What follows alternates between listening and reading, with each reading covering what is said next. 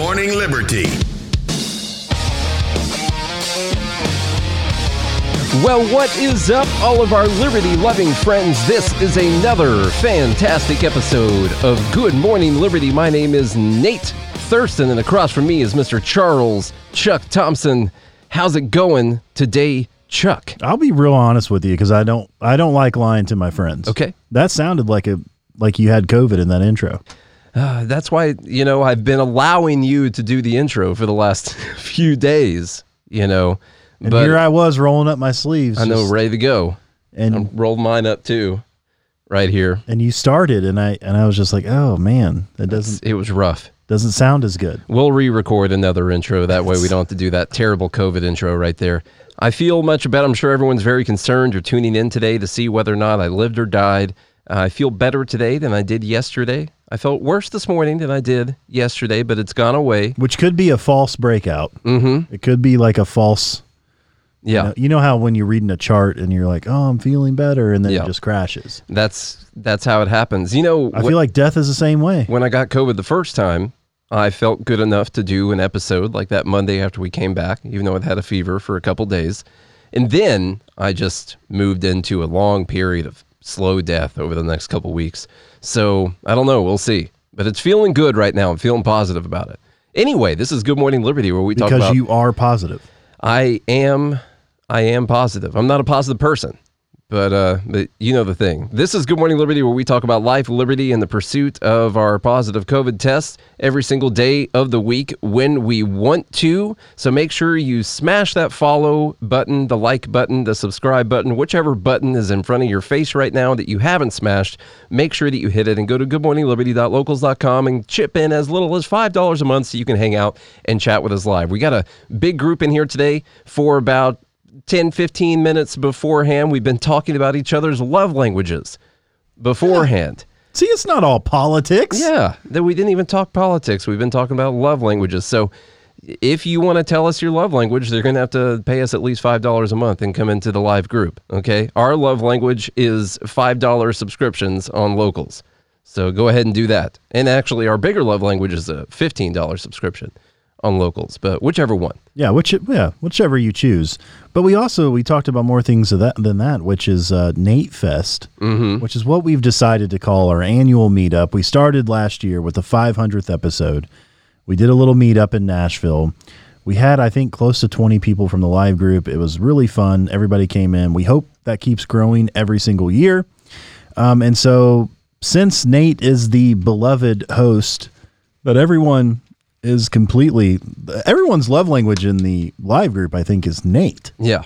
that's their love language and so we've decided to name it nate fest and um, so if, if you want to be a part of that you have to be in the live group i know it sounds like you're buying an invite Can I just interrupt you real quick? But I heard an advertisement somewhere that this liquid IV stuff tasted good, and that was misinformation.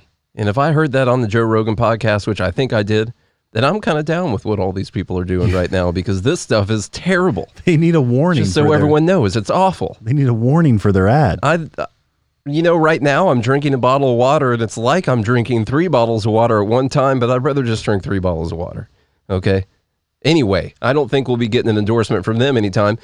But when we do, rest assured, they'll send us a product that we like, and then we'll talk and it'll taste good really great about it for sure. Let's get going on some news though, because we've got quite a few stories in here, and we have a limited amount of time. Charlie, tell us about this raid that happened in Syria overnight. Our fearless leader, Joe Biden, fearless. The man's fearless under his watch.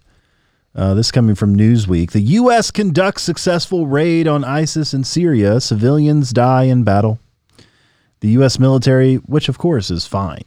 it's it's a war. Exactly. Exactly.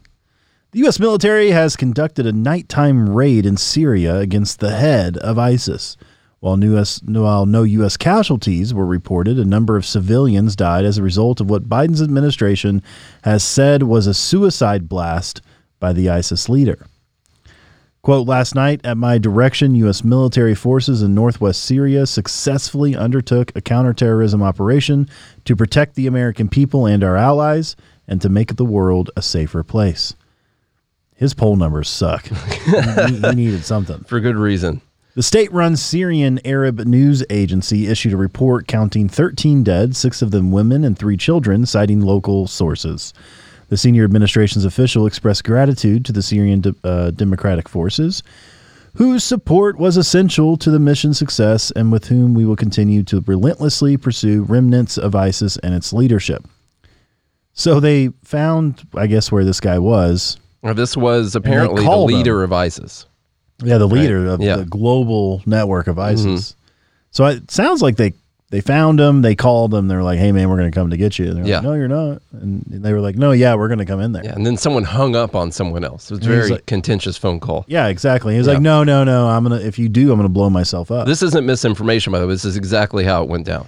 well, Yeah. this, this is how it went down in my speculation memory. Okay. And they were like, "No, no, no. We're going to come in there and get you." And, and then they hung up, like you said. Mm-hmm. It was the phone click, and then boom. Yeah, that's that sounds exactly like how it was. Now Syria did uh, approve of this apparently, but there were a number of civilians that were killed in this. Albeit the government is blaming uh, the ISIS leader for this, saying that he exploded uh, some type of a suicide bomb of some sort uh, when they mm, went to get him, and that's how he died, and that's how all the people that were there died. I'm I'm not saying that that's not true at all. I'm not saying that that's not that guy's fault. What I'm trying to figure out is what we got from this. Okay, the I understand that it's uh it's probably a good thing for the leader of ISIS to not be a member of the world anymore. I get that. Do do we really think that someone else hasn't already re- replaced him today? And do you think that the network is is gone? The terrorist organization is gone. There might no. be there might be more. Yeah, They're going could, to call themselves something else. is there not like a secession there? I mean, there's going to be someone step up into that role who is now the leader. So this guy's gone. Now there's still ISIS. There's still a guy that's the leader, but there's a bunch of civilians that are dead too. And so I can't figure out how this is a net positive. That's my issue. Are they going to stop doing what they're doing? Is that what's going to happen? Are there going to be less ISIS members out there as a result of this attack, or are there going to be more? My guess would be that there could end up being more with the amount of civilians that were killed, although they were apparently living in the building with the uh, with the guy himself. So, uh, but the you know the women and children probably a little bit more innocent on this whole thing, especially the children, and maybe they have family members elsewhere that aren't going to be very happy. I just don't see how this ends up being a net positive. That's all I'm saying. Yeah, and I, you know, it's it's tough because you could say like he committed violence or he directed violence against American military forces. Um, but then also, why were we there? So I mean, like you keep Yeah. playing this game I know. and you go all the way down to the bottom, and you're like, well, what really started all of this? And then So you're a blame America firster. no, I'm not that. But what I what, what it reminds me of is what Martin Luther King Jr. said when he was like, "We drive out hate with love," Mm. because you you always have a reason to to fight back, but your retaliation can spark more retaliation, Mm-hmm. which sparks more retaliation, and then the, the retaliation cycle never ends. Yeah. And so who's actually going to step up and apologize? Yeah, this you know is what I mean? the uh, like retaliation theory first spoken of by Charlie and Nate from the Good Morning Liberty podcast like a year or two ago. And this cycle never stops. And now, now ISIS will probably strike somewhere as a retaliation for this, and then we'll strike ISIS as a retaliation for that. And, And you know, I look, I have to address Joe's comment here. We drove out Hitler with love. I'm not saying you can't defend yourself. Yeah. That's not what I'm saying. Uh, but I mean, is is the ISIS leader Hitler? Is that the?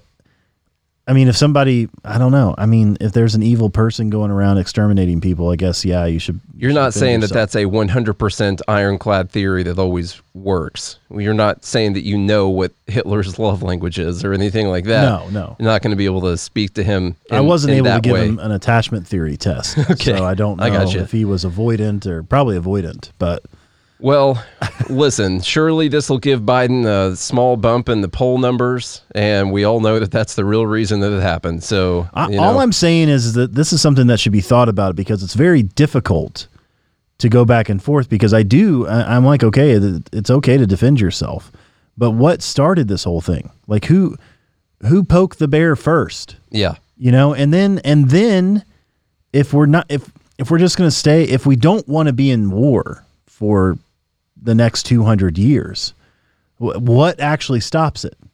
What's going to stop it is one of the sides stopping. That's gonna that's gonna be what it is, and um, I don't think that we are. Listen, neither one of them are really. Neither side are really right right now. Like it's not okay for ISIS to go and kill a bunch of innocent people anywhere, and probably the way that all of this started uh, was not right on in whatever part we had to get all of this started a long time ago, and we're still paying the price for it, and so are a lot of other people. And so eventually, one side just has to say that we're going to stop. And eventually, the reason that ISIS is upset or Al Qaeda or anyone is wanting to do this, uh, you got to see if they're you got to see if they're actually gonna gonna stop eventually. I don't know if they are, but you got to try that sometime because this ain't working. It hasn't been working. Yeah, and you know, peace will always win out over violence. Mm-hmm. In the long. That's. I hope you're right about that.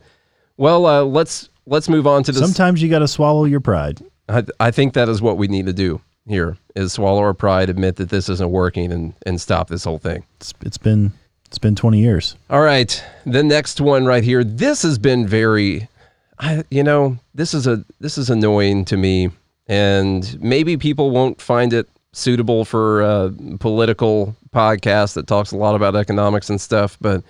Um, Brian Flores, the former coach of the Miami Dolphins, is suing the NFL and climbing, uh, claiming bias, a racial bias, in the way that they uh, the NFL hires coaches and fires coaches and stuff like that. Hey, everybody. I'm Hannah Cox. And I'm Brad Polumbo. We're the host of the Based Politics Network, and we want you to join us for our weekly news roundup, The Base Brief. We believe in teaching people how to think, not what to think. So if you're tired of getting your news from overtly partisan journalists, this show is for you. We have no tribe, we pull no punches, and the only team we root for is the free market and individual liberty. On top of that, we're two good friends who both work as libertarian conservative commentators, but we don't always agree. On the base brief, we let you in on the conversations we're already having as we work to analyze the impacts of public policies, spill the industry tea, and hash out our hot takes. Plus, you'll get bonus interviews with top liberty lawmakers and influencers like Senator Rand Paul, Congresswoman Nancy Mace, and Libertarian Party Vice Presidential nominee Spike Cohen. Search Based Politics on Apple Podcasts, Spotify, or wherever you get your podcasts to subscribe now. That's B A S E D Politics. We can't wait to catch up with you. And in the meantime, stay based. All right. So he was, uh, I think, one of two uh, black coaches that were in the league, and now down the one. And then, of course, that means that there is racism rampant inside of the NFL because we're down to one black head coach.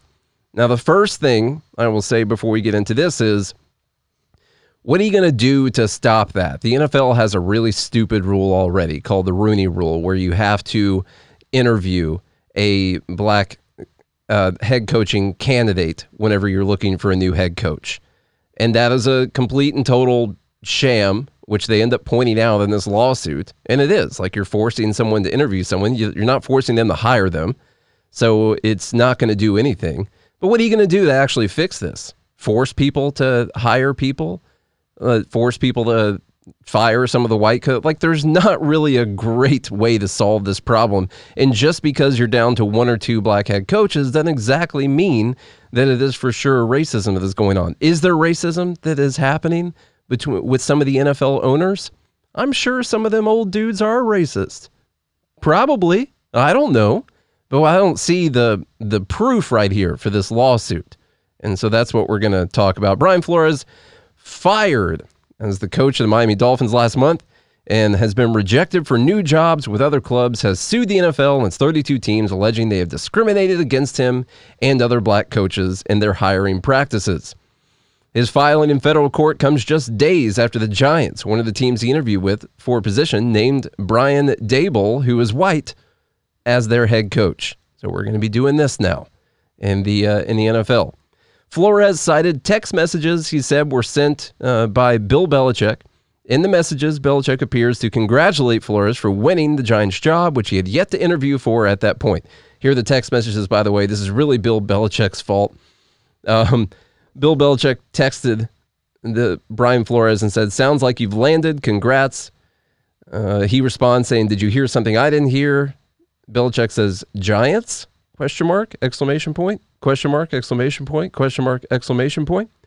And Flores says, "I interviewed on Thursday. I think I have a shot at it."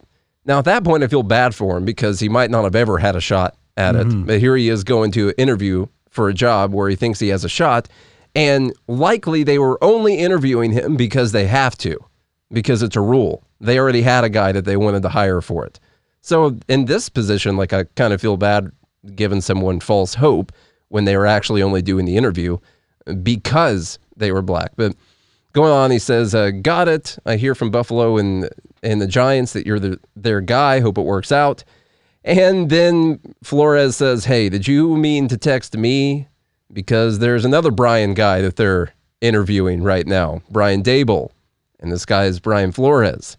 And Belichick says, "Sorry, I f this up. I double check. I misread the text. I think they are naming Daboll. I'm sorry about that. BB, Bill Belichick."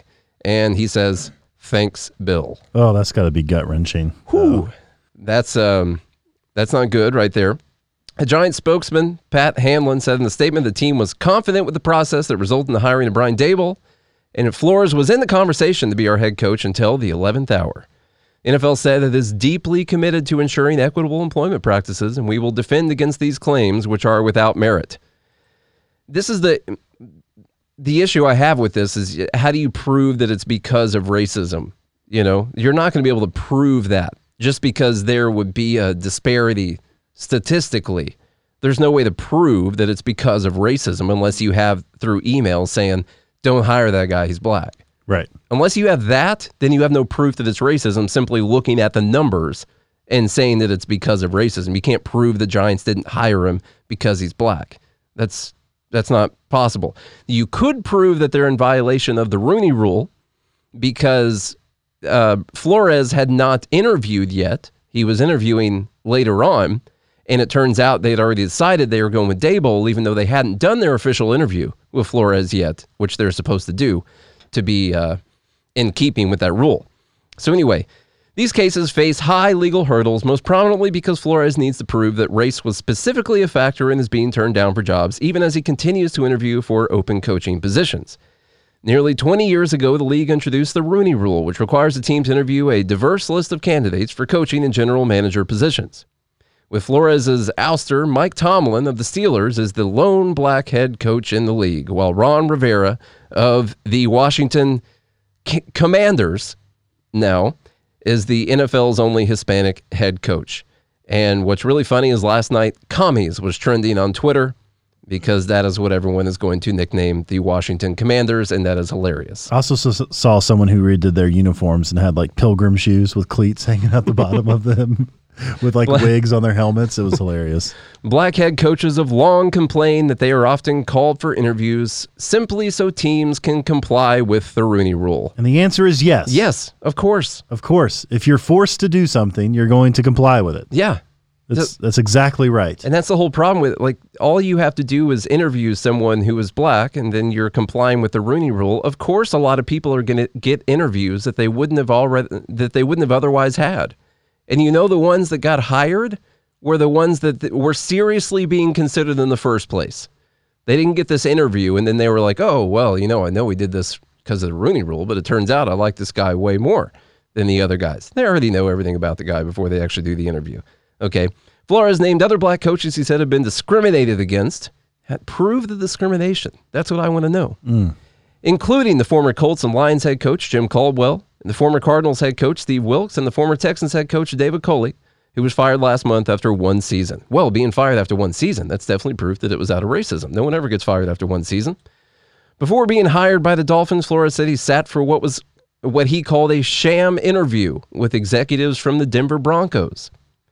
He said it was clear from the substance of the interview that Flores was interviewed only because of the Rooney rule. So now, even though they're required to interview a black head coaching prospect, if If you feel like they're not taking the interview seriously, then it's a sham interview, and then there's evidence of racism also at that time. Uh, not long after, the Broncos hired Vic Fan, Fangio, Fangio, I don't know his name, who was white as their new head coach. He was fired on January 9th after three seasons in Denver. Wait, he was fired? I thought he was white. Hmm. Huh. Okay, I got some stuff here from the lawsuit because the actual text of the lawsuit has some ridiculous stuff in it. Some really ridiculous stuff. Just from a couple parts here, NFL remains rife with racism, particularly when it comes to the hiring and retention of black head coaches, coordinators, and general managers. Over the years, the NFL and its 32 member organizations have been given every chance to do the right thing. Rules have been implemented, promises made, but nothing has changed. In fact, the racial discrimination has only been made worse by the NFL's disingenuous commitment to social equity. Skipping down here. All right. Hopefully you're ready for this. So it could this could have been for tomorrow. This In- is in the lawsuit. This is text from the lawsuit. In certain critical ways, the NFL is racially segregated and is managed much like a plantation. Hmm. Its 32 owners, none of whom are black, profit substantially from the labor of NFL players, 70% of whom are black. The owners watch the games from atop NFL stadiums in their luxury boxes, while their majority black workforce put their bodies on the line every Sunday, taking vicious hits and suffering debilitating injuries to their bodies and their brains, while the NFL and its ownership reap billions of dollars. okay, the NFL is racially segregated and is managed much like a plantation. Are people like this ever actually going to take slavery seriously? Right. Or are we just going to use it as like this political weapon forever and just make a mockery out of it? You know? It's not managed like a plantation. The people that were on plantations were slaves. They were beat, beat to death, forced and labor. tortured if they didn't do the work. They were literally bought and sold. The ownership of the human beings were bought and sold. Okay? This is a job, and those players that are out there on the plantation are making millions of dollars. At free will. Yes. But it's ridiculous. It gets annoying because you can tell they just they don't actually take it seriously, but they get to portray themselves as the people who are taking who are actually serious about it and the people who aren't racist. I'm offended by this. It's ridiculous. Okay. And, and I don't, you know, I don't really understand because like football's a meritocracy, mm-hmm. you know, and it's like, uh, you know, one guy I can think of that comes to my mind is uh, Tony Dungy. Mm-hmm. He was a coach for a long time. He was one of the youngest coordinators, first black coach to win a Super Bowl. He started his head coaching career in 1996 um, and coached for, He played in the NFL too, I'm pretty sure, for a short time. mhm, he was a safety in the NFL. He coached for, good Lord, he was been a coach since 1980 Co- coached for the Colts for a long time, right? and was head coach for uh, 12 years. Yeah. 12 years to with two different teams and won a Super Bowl with the Colts. And so, or was it Tampa Bay? Yeah, It but that's just one. Colts. Yeah, he won with the Colts. That's just one guy that you can name, Charlie. You know, out of all the coaches that there's But been it's like if if it, if it was actually about racism, why would he have been a coach for so long? You know, Yeah. they should have hired him for a year or two and then fired him because he was black. It, you know why? Because It's- it's, not about that. It was about the fact that he did a really good job as a coach. Exactly. He- That he gave them the best chance to win. He was now, when you beloved look by at his players. when you look at the players out there, are we going to claim racism? No, we're not. Can we claim racism? Like, can uh, can us white folks claim racism? You know, there's a there's a a lot of people out there uh, that are black, and not as many out there that are white, and so that's obviously a racial disparity that's happening. No, it's because you're picked on the basis of your merit. Wh- who's going to be the best people at those positions? That's going to give the team the best chance to win. That's what it actually is. They go into some of these numbers, continuing on in the lawsuit here. Many players desire the coach for their post playing careers. Others desire to work their way up the ladder. Okay, so they say only one of the NFL's 32 teams employs a black head coach. That is 3%. Only four of the NFL's 32 teams employ a black offensive coordinator. 12%. Now we're actually getting in keeping with population demographics. Only 11 of the NFL's 32 teams employ a black defensive coordinator. What's the number that they're looking for, by the way? You're just saying only 11 or Well, I mean, 70% of the players are black, so 70% of the coaches should be black. but not, you know, name name like the biggest head coaches you can name like the biggest head coach out there right now who is also just just amazing, had an amazing NFL career also. Like who who is who is that? I know there's been some in history. Who but who is out like name the head coach in the NFL right now that just had an amazing NFL career and then they went on to coaching. Any you got one? Anyone? There's been some in the past that did that, but it's not a common thing. You know why? You know what one good thing is? Because those who can't do teach. Amen. That's why the white people end up coaching. yeah. okay. That's one thing. Yeah, there's been some. I think uh, Madden would be a Don Shula. I think is one. Um, there's there's I, mean, I definitely don't know some. if Madden was a great player. Yeah, He was yeah. he was decent. I wouldn't call him an all-star. in Like, fact, I can think of a lot of former players who went fact, on to Ma- coach and they were terrible. And if Madden hadn't been a coach and a broadcaster, I don't I honestly don't know if he would have made it into the Hall of Fame. Yeah, yeah. I don't know. Based on his playing career, yeah, I don't know. Right, just based on his playing career. I mean, he was decent, but Um, so that's some of the numbers they have there. One more thing only eight of the NFL 32 teams employ a black special teams coordinator, and only three of the NFL teams employ a black quarterback coach, and only six of the NFL's 32 teams employ a black general manager. Well, what, we went all the way down the quarterbacks coach there. Why don't we go down the line of all the coaches? Why did we stop with those six items right there? Probably because the numbers aren't quite as beneficial if they would have kept listing that out. These numbers come from a pool of players that is approximately 70% black. It's not a given that the pool of players is the only pool of people that you're taking from. Like I said, just because you're good at doing something doesn't mean that you would be good at coaching other people at doing something. In fact, the people who weren't as good at actually physically performing that thing might have figured out a way to be better at teaching other people how to be really good at doing that thing. Okay?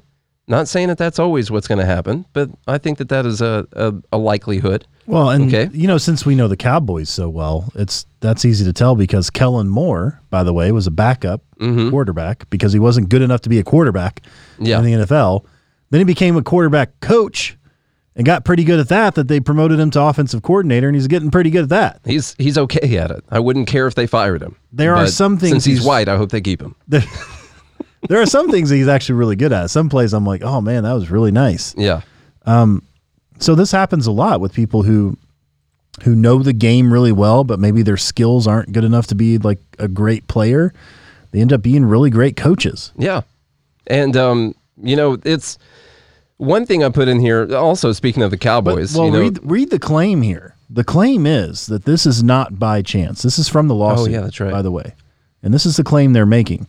This is not by chance. Rather, the statistic, the statistics above and those described throughout this complaint are the result of race discrimination.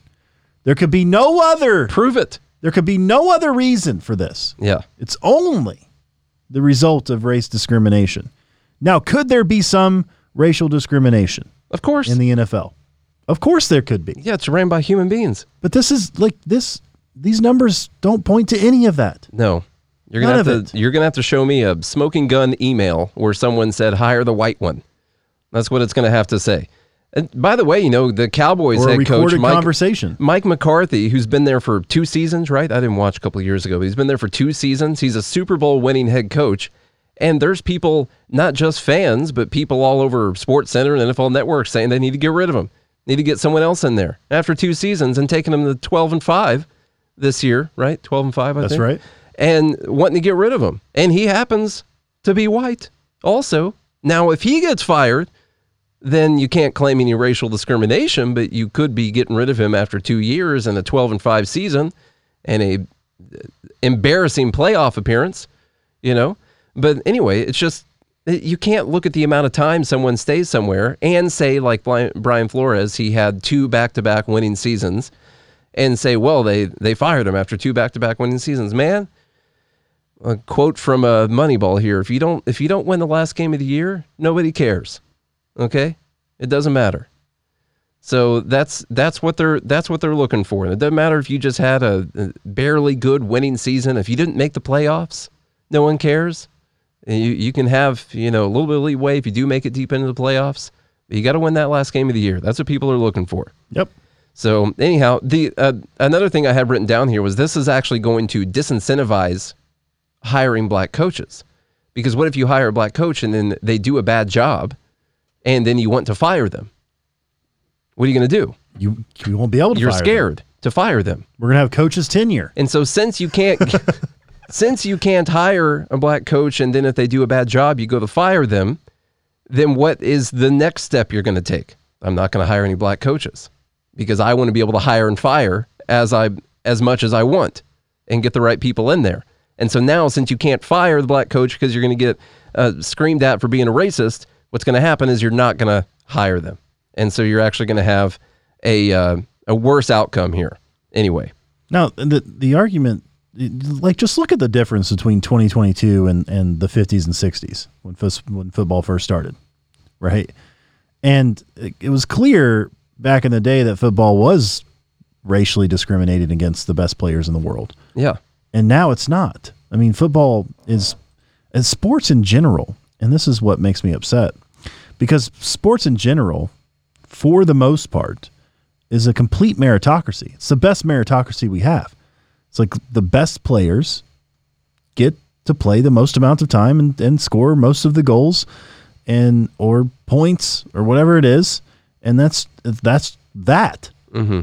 I mean, and you, I think that's evidenced by seventy percent of the NFL being black players. yeah, They're the best players, right? Yeah. And if you were to hold them back for being a certain color, well, then you would lose to the teams that won't, right? and then you Eh. won't make any money as an owner. Right. So you want to just it's not that you want to be this uh, white owner sitting at the top of the in your luxury box and just watching your uh, plantation workers run around out there. You want to have the best players possible out there. That's what it is. And it, you can't just say Best that team possible, which includes all the coaches, by the way, Yeah. and your general manager. Anyway, this is just you know the this is just in keeping with the same crap that we've seen increasing and increasing. And man, I hope we don't just continue to hear this more and more about the NFL because I skipped a year a couple of years ago, didn't watch a single NFL game because I don't like to mix my politics and sports. It's stressful enough being a Cowboys fan. I don't need to mix in any politics with my sports. And so if, if we're going to go back to The doc said this- you can't increase your blood pressure medication anymore. I know. If we're going to go back into this whole thing, then gosh dang it, I'm going to have to find me a sport with a bunch of black coaches so I can finally watch it.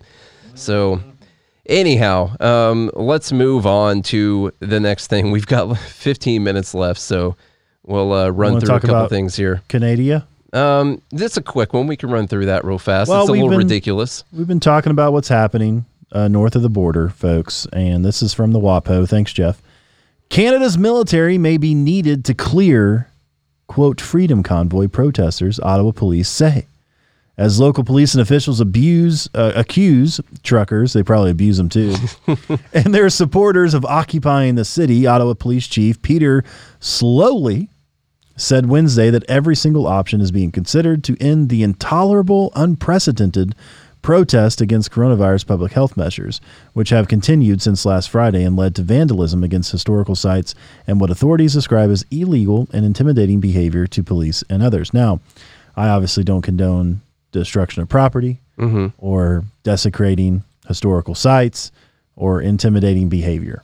But isn't it something that, and of course, this is in Canada, so they, they don't have the same rights, let's say, but they're relatively free Well, the, country the humans do have the same rights. They're just not protected in the same way. in the same way, Yeah. right? Um, but it is interesting how it's this is a protest that the military is going to have to break Mm-hmm. up, but we can protest all kinds of things. In fact, um, I'm sure everyone uh, on the left that might be in favor of this was totally fine with the military being called in in the summer of 2020, also to clear out all those protests. As far as I can tell, this is mostly peaceful. So I don't know what's I don't know what the issue is. Sloly acknowledged in a virtual meeting of city councilors that military action could come with massive risks. He said part of the problem is that the protests are spread out across different law enforcement jurisdictions. This is a national issue, not an Ottawa issue.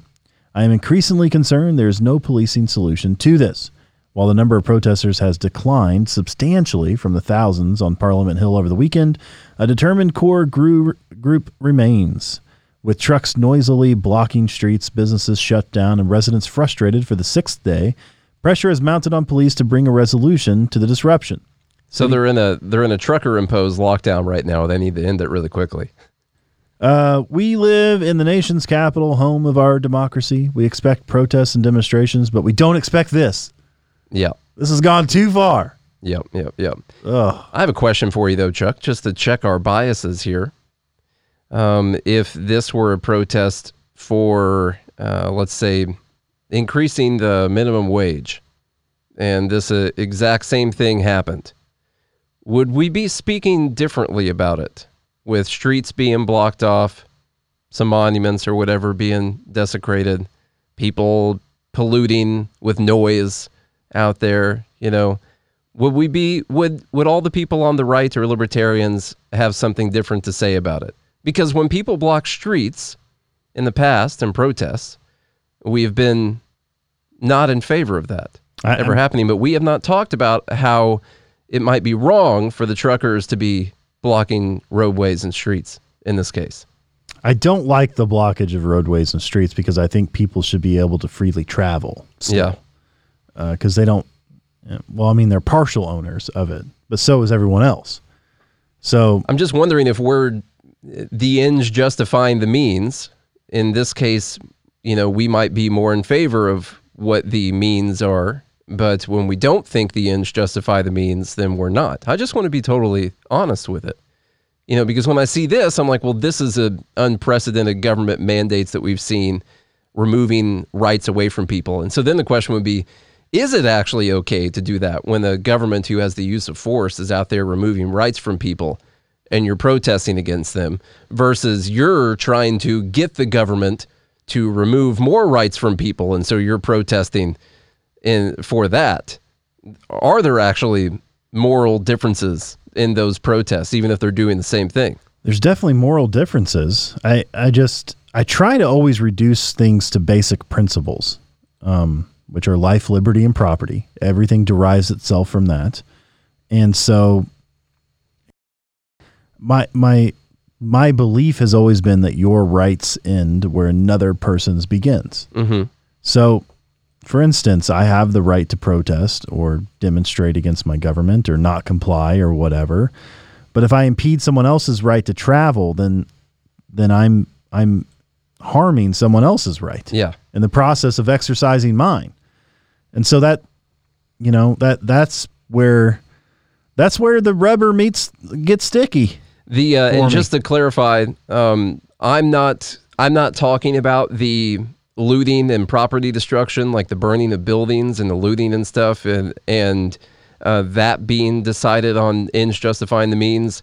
Um, for I'm just I'm only comparing to situations where we see a roadway blocked, where we're making it hard for people to go to work or something like that. I hate traffic.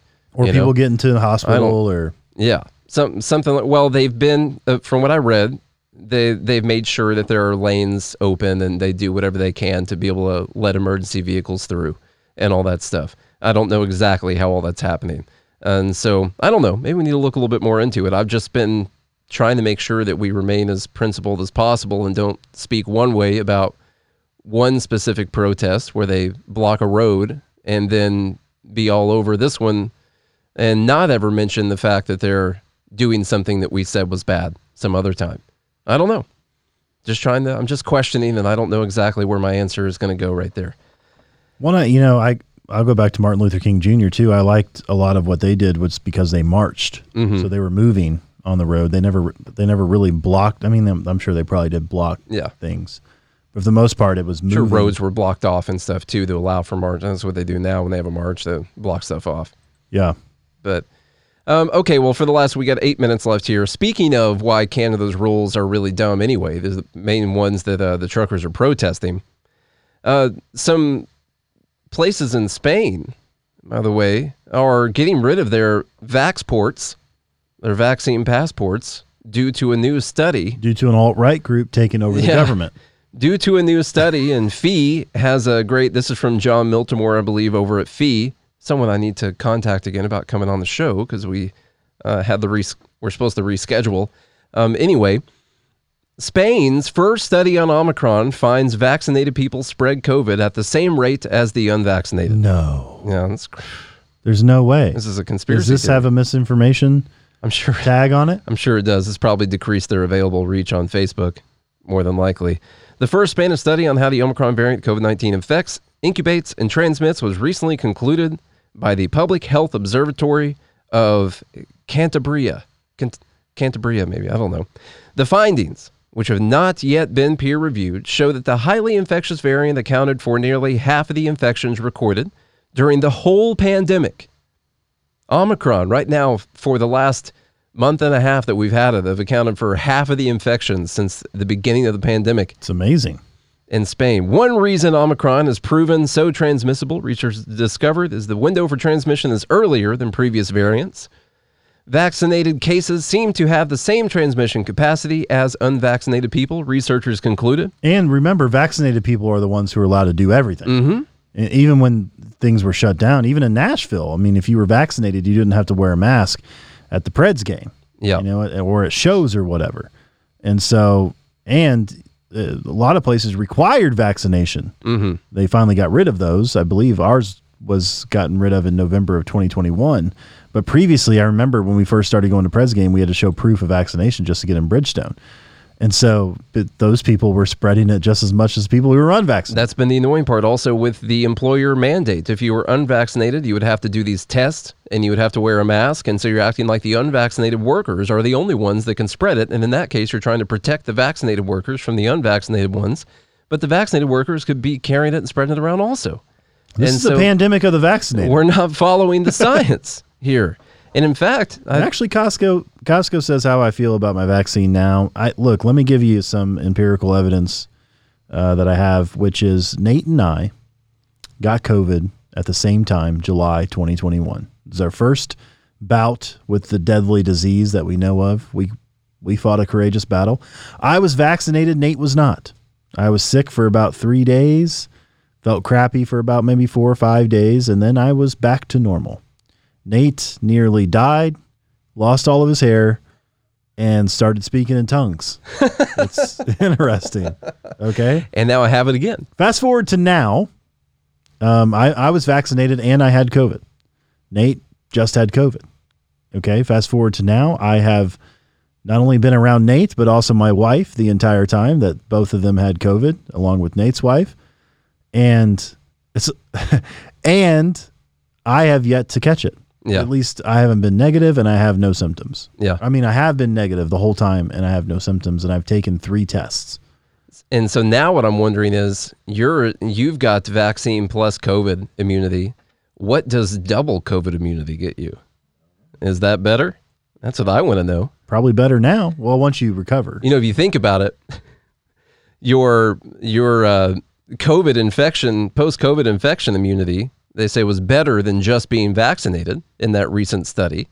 And so, what I can surmise from that is double COVID immunity is going to be better than vaccine plus COVID immunity. And so now I'm still going to come out stronger. We'll and see. Jo- look, Joe's right. Anecdotal evidence is the weakest evidence. That's true because, you know, I am uh, a specimen to behold.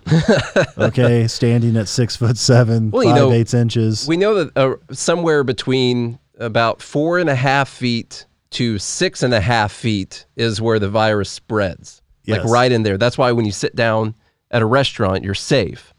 And so when you stand up and the normal vector of transmission is right in this area, well, you're above it, like your head's above the clouds, the COVID clouds. and the virus is the heavy. time. I mean, when it Yeah. it's it sinks. Got a It's like downward tra- trajectory. And so you, so as I'm walking around with Yeah. my head up in the air, Mhm. not paying attention to nobody, and that's that's how I'm avoiding it. That's would it be funny if that actually kind of was how you were avoiding it right now? Was the fact that when people talk and it's going to naturally go down with Although gravity? my brother just had COVID two like two weeks ago. Well, he's- it must have been because people are yelling up at him Probably. all the time. That's what it was. Okay. Anyway, last week, public health officials in Catalonia, an autonomous province in northeast Spain, and several other provinces announced they were scrapping vaccine passports in light of this new evidence. The committee of scientists told Catalonia's regional government. how about that though? I, I know. that be, because of the nature of Omicron, a large part of the population is once again susceptible to getting infected, whether or not they are vaccinated or have already had the illness. The requirement to show COVID passport has been in place since November in Catalonia, the second most populous community in Spain, with some 7.7 million people. And we go down to some of these. Despite high levels of vaccination in Spain, where 90.7% of the people over the age of 12 are fully immunized, uh, coronavirus cases exploded in Spain over the Christmas holidays, giving it one of Europe's highest incidence rates. They're 90.7% vaccinated, Wow. 12 and older. Pretty crazy. And this is one issue you run into is when people get the vaccine, they feel like they're safe from getting it and they feel like they're not going to give it to other people. Then you start to act differently from what you would if you were someone who was maybe being more cognizant of, of that fact, you know? And so you start to think that it's safe, probably because you watch Rachel Maddow and you think that it's going to be fine. And uh, then you end up maybe her with more explanation cases. was perfect. so good. the virus looks at you It and your stops. vaccination, and it stops. Yeah. With every vaccinated person, it You- stops. You can't get it. yeah. It doesn't doesn't exist for That's you. not misinformation, though. No. Of course. Of All right. course. Let's, uh, you got to go. All right, y'all. If you enjoyed today's episode, please sign up. GoodMorningLiberty.locals.com. It's only five bucks a month. Join the live group. We talked about love languages. We talk about all sorts of things. There's Nate Fest coming up here in 2022. We're still going to have it. We're not checking vaccination status for this either uh, here in Nashville, Tennessee. So it's going to be a lot of fun. We'll get to. I'm sure we'll get to planning on that thing soon because it's it's February. It's February already, man. And so July, August, somewhere around there, it's coming up sooner than we think, folks. So you to Nate Fest should have been done on my birthday, though. It's in that make June. the most It's sense? the end of June. That's that's possible. We'll see. We'll see what's uh, cooking around that time. So get signed up. Share the show with a friend, a family member, a sports anchor, your favorite head coach, and the children. And uh, share share it with the protesters up there in Canada, so they can hear a little bit of Liberty news. You know, there. if we held Nate Fest at like PorcFest, which is in June, that. would that get us some recognition when we do that? Like, what's going on here? All this big group of people came. Oh, they came here for Nate Fest. What's Nate Fest? Oh, It's so a you wanna- festival inside of a festival. you want to hold Nate Fest inside, inside of of, Pork a, Fest, inside of PorcFest. Yeah. Something to something to think about. Yeah. All right. All right, if you do all those things, we'll be back again tomorrow. Hope you have a good day and a good morning, Liberty.